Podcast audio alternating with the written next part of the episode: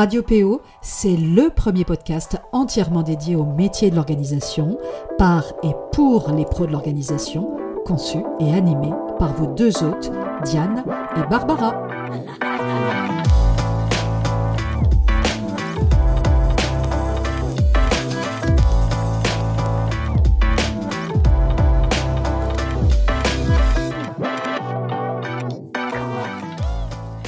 Quel plaisir de vous retrouver cette semaine pour un tout nouvel épisode du podcast Radio PO.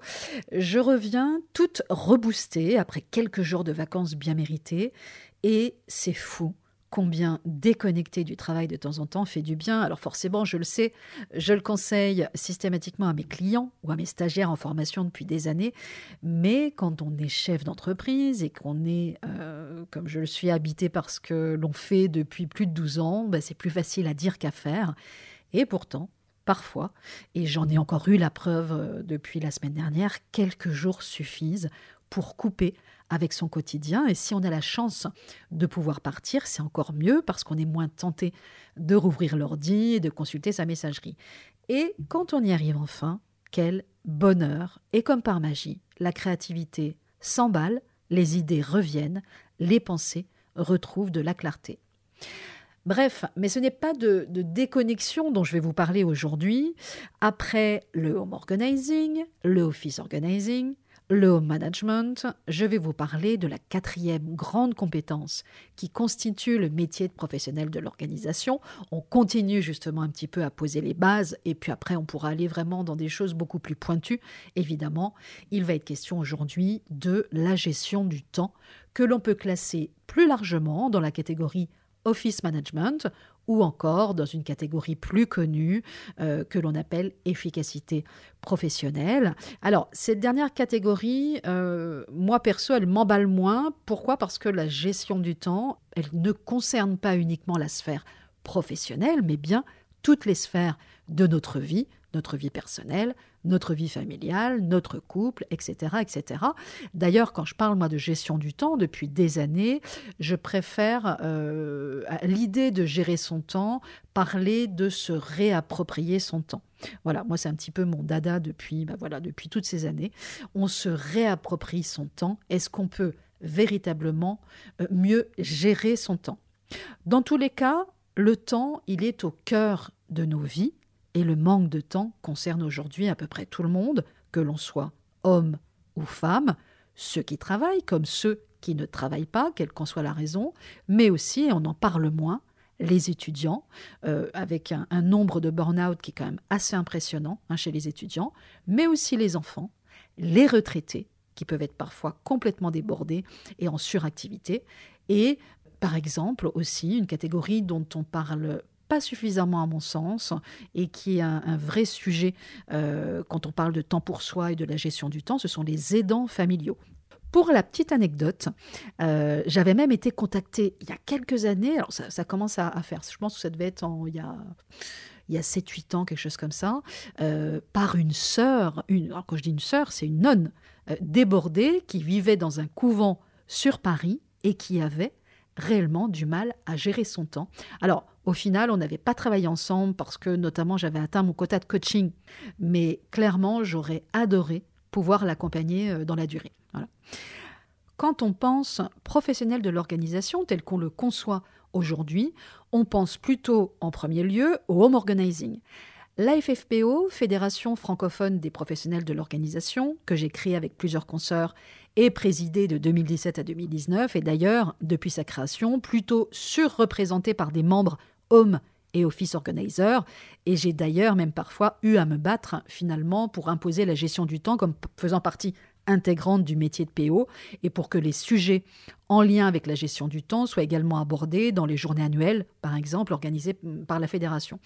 Aujourd'hui, les consoeurs, nos consoeurs qui exercent aussi en gestion du temps, alors soit exclusivement en gestion du temps, soit en complément d'un autre domaine d'intervention, ça pourrait être le home management, ça pourrait être le, home organizing, ils sont euh, de plus en plus nombreuses et, clairement, moi, à mon niveau, je m'en réjouis. Pourquoi? Parce que les enjeux de la gestion du temps sont essentiels, ils sont vraiment très très importants. Alors, quelques chiffres. 3 millions d'actifs ont un risque élevé de faire un burn-out en France. Plus de 8 Français sur 10 pensent que le rythme de vie dans la société actuelle est trop rapide et exprime le désir de ralentir. Et selon une enquête Monster IFOP qui date hein, quand même de juin 2017, mais il y en a eu d'autres depuis sur le bien-être en entreprise, les Français aspirent à redevenir maîtres de leur temps. Année après année, les différentes études sur les Français et leur temps et leur rapport au temps se suivent et se ressemblent. La majorité d'entre eux estiment manquer de temps et aimeraient en avoir davantage, même si, il faut bien le dire, ils ne savent pas toujours, et je vous parle d'expérience, à quoi ils consacreraient le temps qu'ils pourraient libérer. La question même du travail, aujourd'hui, est remise en question. Il ne se passe pas un jour sans qu'un article, un livre ou un reportage soit consacré à la semaine des quatre jours.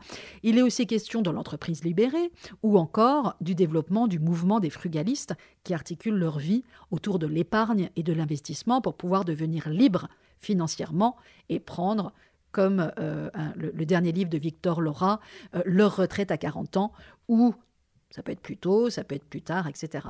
L'idée même d'ailleurs de slow working, que euh, à mon niveau, hein, j'essaie de défendre avec le plus de passion possible depuis quelques années déjà, commence aussi à faire son chemin.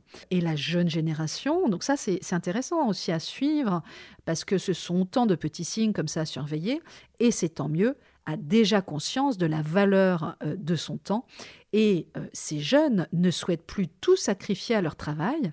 Ils choisissent leur poste en fonction du nombre de jours de télétravail ou exigent, alors attention, quand l'attractivité de leur profil le permet, non plus uniquement un salaire élevé, mais aussi le full remote. C'est le full remote ou rien, en tous les cas. Souvent, aujourd'hui, il doit faire partie du package et pour pouvoir travailler euh, notamment de là où ils le souhaitent, que ce soit à la campagne ou partout ailleurs, ça peut être à l'étranger, etc. Et ma fille Lola, qui travaille actuellement dans le service recrutement d'une importante SS2I, y est clairement confrontée tous les jours. Le dernier numéro du magazine La Tribune, la revue qui explore les transformations de notre société, actuellement en kiosque, porte sur un thème justement plus que d'actualité. Travailler, est-ce bien raisonnable. Alors, je n'ai pas résisté à l'envie de vous lire ces quelques lignes, quelques lignes en tous les cas de l'édito signé par Valérie Abrial, directrice éditoriale. Donc, je la cite. Travailler pour vivre, vivre pour travailler, et si une vie sans travail était possible, mais vraiment possible, car si la question ressemble plus à une ritournelle qui a traversé l'histoire, force est de constater que nos temps contemporain la positionne en tête d'affiche des grands bouleversements sociétaux. Travailler, d'accord, mais pas à n'importe quel prix, pas pour n'importe qui et pas pour gagner plus. C'est en tous les cas ce qui émerge de notre numéro consacré aux transformations sociétales du travail, et il faut dire que ces derniers temps ont agi comme une petite révolution. Il y avait déjà la jeune génération qui ne voulait plus travailler pour de grands groupes qu'elle jugeait responsables de l'effondrement de la planète. À cela s'est ajouté le télétravail qui, en raison de la crise sanitaire, s'est imposé en mettant une grande claque aux idées reçues qui paralysaient un fonctionnement RH souvent étiqueté à la française, entre guillemets, entendez par là enfermé dans un cadre qui n'engage pas la confiance dans la relation salariale. Et puis, il y a eu la prise de conscience brutale de toute une catégorie de personnes travaillant beaucoup trop pour gagner trop peu et passer à côté de la vie. Car c'est bien de cela qu'il est question quand on parle travail, on parle de la vie, de nos vies, celles qu'on choisit, celles qu'on subit, celles qui nous échappent, celles qui nous passionnent, celles qu'on envie. Ne nous voilons pas la face, nous, nous consacrons une grande partie de notre vie à travailler. Or, le fait d'avoir été confiné, le fait d'avoir passé plus de temps en famille à faire des choses simples comme fabriquer son pain, cuisiner, jouer, lire, bref, des activités qui n'ont pas forcément de lien indispensable à l'argent, eh bien oui, cela fait réfléchir et redéfinir ses priorités. Il y a dans l'air du temps comme une envie de se mettre au turbin pour gagner juste l'essentiel, comme un refoulement du superflu, comme un rejet de la consommation à gogo, il y a dans l'air du temps un besoin de bien-être qui passe par la simplicité et la sobriété. Voilà, tout est dit. Je m'arrête là pour cette longue citation et je vous invite tout simplement, si le sujet vous intéresse, à découvrir le contenu du magazine qui est absolument passionnant. Je précise qu'on n'a pas de partenariat avec eux, donc c'est juste une recommandation euh, très personnelle Rien de plus. Alors, revenons euh, à nos moutons. Le professionnel de l'organisation qui propose des prestations en gestion du temps se présente en général comme un consultant ou un conseil en gestion du temps. S'il est par ailleurs coach professionnel certifié, il pourra se présenter comme un coach professionnel expert en gestion du temps, par exemple. Enfin, il peut aussi devenir formateur en gestion du temps. C'est exactement le chemin que j'ai fait, mais je vous reparlerai en détail et sans détour de mes débuts et de mon parcours, si ça vous dit bien sûr, dans un prochain épisode.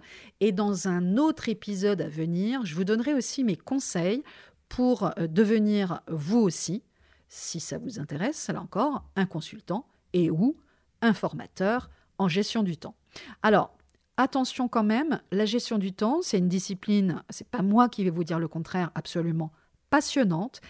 Moi, à titre personnel, m'a toujours fascinée depuis toujours. Euh, et quand je dis depuis toujours, je pense que même enfant, c'est quelque chose qui me, voilà, qui me fascinait. Pourquoi? Parce que euh, bah, la question du temps, elle a toujours été au cœur de ma vie et au cœur de mes préoccupations. Mais ça, je vous en reparlerai aussi. Mais c'est probablement aussi la plus complexe des disciplines que pratique le professionnel de l'organisation. Elle ne s'apprivoise pas facilement, elle se conquiert progressivement toujours avec beaucoup d'humilité, euh, et elle peut être approchée de plein de manières différentes. J'ai remarqué aussi avec les nombreux futurs professionnels de l'organisation que nous, on accueille et qu'on forme chaque année à temps équilibre à travers l'Académie des pros de l'organisation, que euh, la gestion du temps, elle fait plutôt peur. Pour beaucoup de professionnels et de futurs professionnels notamment, elle semble plutôt inaccessible, comme s'il fallait finalement tout savoir de la gestion du temps pour s'autoriser à la pratiquer et à envisager d'accompagner d'autres personnes que soi à mieux vivre leur relation au temps. Alors, je vais vous faire une réponse de Normande. C'est vrai et c'est faux à la fois. Accompagner en gestion du temps, effectivement, ça ne s'improvise pas. Il est important de bien connaître la question quand même et de savoir de quoi on parle en profondeur et non donc, comme on le voit encore trop souvent, de façon superficielle parce que justement le sujet est complexe. Ça implique donc de s'intéresser au sujet, vraiment, et idéalement même d'être passionné aussi par le sujet. Mais le savoir-faire d'un bon accompagnement en gestion du temps réside aussi dans le processus d'accompagnement lui-même et dans sa posture de professionnel, qui s'approche ici d'ailleurs de celle du coach. Une posture d'écoute, de disponibilité et de questionnement. Revenir à l'essentiel, finalement, en maniant l'art de la maïeutique cher à Socrate, Socrate, dont la mère était sage-femme, et qui prenait déjà en son temps l'art du questionnement sur lequel repose entièrement, hein, finalement, le processus du coaching, ou plus précisément, l'art de faire accoucher les gens. Ainsi, donc, le coach, par son questionnement, amène son coaché à trouver en lui les solutions dont il a besoin. Je vais m'arrêter là pour aujourd'hui. Euh, ceci n'est qu'une petite, toute petite introduction à la gestion du temps pratiquée par des professionnels de l'organisation. Et ne vous inquiétez pas si le sujet vous intéresse, on y reviendra très souvent dans le podcast parce que le sujet est très très vaste, très très riche et j'ai plein plein plein de choses à vous partager là-dessus forcément. Merci, un grand merci à vous de m'avoir écouté jusqu'ici et de m'avoir accordé justement un peu de votre précieux temps et de votre précieuse attention. C'est Barbara qui prend le relais vendredi prochain, comme d'habitude, et quant à nous, on se retrouve dans 15 jours. Je vous souhaite un doux et reposant week-end et je vous dis à très bientôt.